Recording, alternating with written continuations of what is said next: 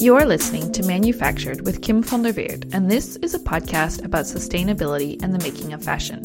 Join me in conversation with the people who manufacture what we wear.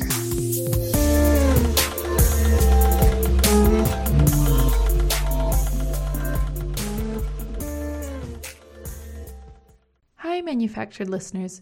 Next week, Manufactured is launching a new mini series on decarbonization. The inaugural episode is a conversation with Sid Amalian of MAS Holdings, so please stay tuned for that. But in the meantime, since we're talking about climate change, I wanted to share a short message from my friend Crispin Argento, co founder and managing director of Sourcery, about a fundraiser that they're doing to support Pakistani cotton growers adversely impacted by all the floods happening there. Sourcery, as an advocate of direct to grower sourcing, is a textile agent that works very closely with Pakistani cotton farmers. So, if Crispin's name sounds familiar, that's because he was also a guest on episode 43 and 44. So, be sure to go back and check that out if you're interested in learning more about him. So, without further ado, I'm going to hand over to Crispin. This podcast is a passion project and a labor of love. Support the show by following along on Instagram at manufactured underscore podcast or sign up for the newsletter at www.manufacturedpodcast.com for an overview of the latest episodes, articles I've recently published, and links to off the beaten path reading. Last but not least, don't forget to leave a review on iTunes and hit subscribe. This helps other people find the show, and I'd really love your help with that.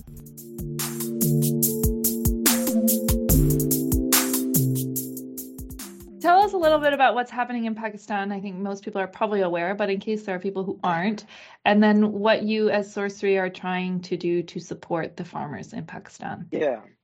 So, you know, we work really closely with with farmers throughout Pakistan. Um, uh, and, and, my co-founder in Sourcery is is a Pakistani gentleman named Imran Asgar who uh, lives in Karachi. Um, and you know, we've been tracking. Uh, come around late August, we've been tracking kind of the rains that've been happening from the monsoons. Right, there was a really um, crazy period of of heat. Right, forty five degree temperatures um, in the early part of summer that was devastating to the crops and of course dryness and then that led to you know this disproportionate um, uh, monsoon season that uh, I think some of the estimates were like 30 times the amount of rain that would normally have fallen during this period fell in um, the southern parts of the, the central part of, of, of Pakistan, um, largely in the in the Sindh regions and the Punjab regions, which are primarily agricultural centers where a lot of cotton is grown.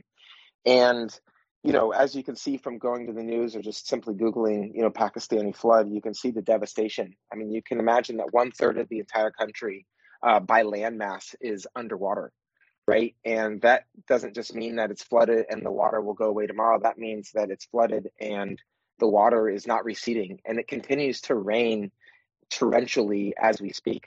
Um, you know, and and this is all brought on by, you know, in some on the call may, may may think differently, but a very unnatural man-made disaster, or what I would say is a is a man-made unnatural disaster, which of course is climate change, right? We're seeing these huge swings in temperatures. We're seeing these huge uh, shifts in just regular weather patterns that are that are that are impacting the world, and and uh, yeah, and and of course Pakistan being a, a relatively poor country um, by, by, by economic standards um, has just been devastated. Yeah. So, as a sourcing agency in textiles, what is what are you guys? Can you share a little bit about what you're trying to do and how you're trying to support these farmers? Sure. Well, you know, when when the news came out about the floods, and of course Imran was keeping us up to date on things, um, we had the idea to say, look, what can we do as an organization um, to to bring immediate uh, you know relief to some of the rural communities that we work with?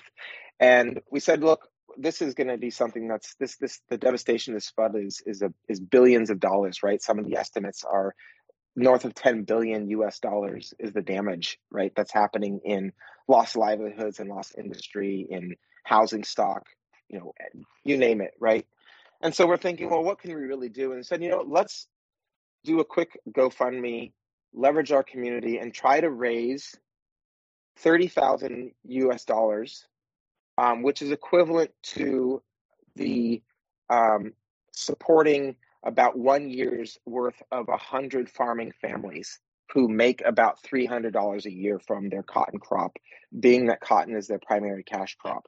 Um, so it was more symbolic, and the idea was let's showcase the real stories of these growers, right? Of course, there are only 100 out of hundreds of thousands, if not millions, that have been devastated by this.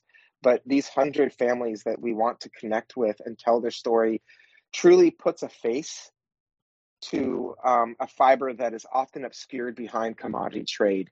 We've got to put a human face behind the fibers and textiles that um, are grown and produced in the sector. That's a sure way to build empathy and a sure way to lead to market transformation, which is, of course, what we are, why we exist at Sourcery is to lead to market transformation.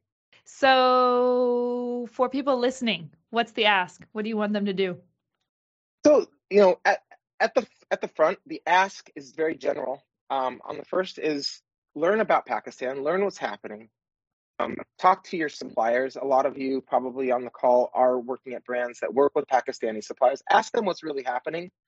Um, donate to organizations that you feel um, that you know can really deliver real relief. And you know, also if you want, also donate to to the, to the fundraiser that we have that um, I believe is in the link.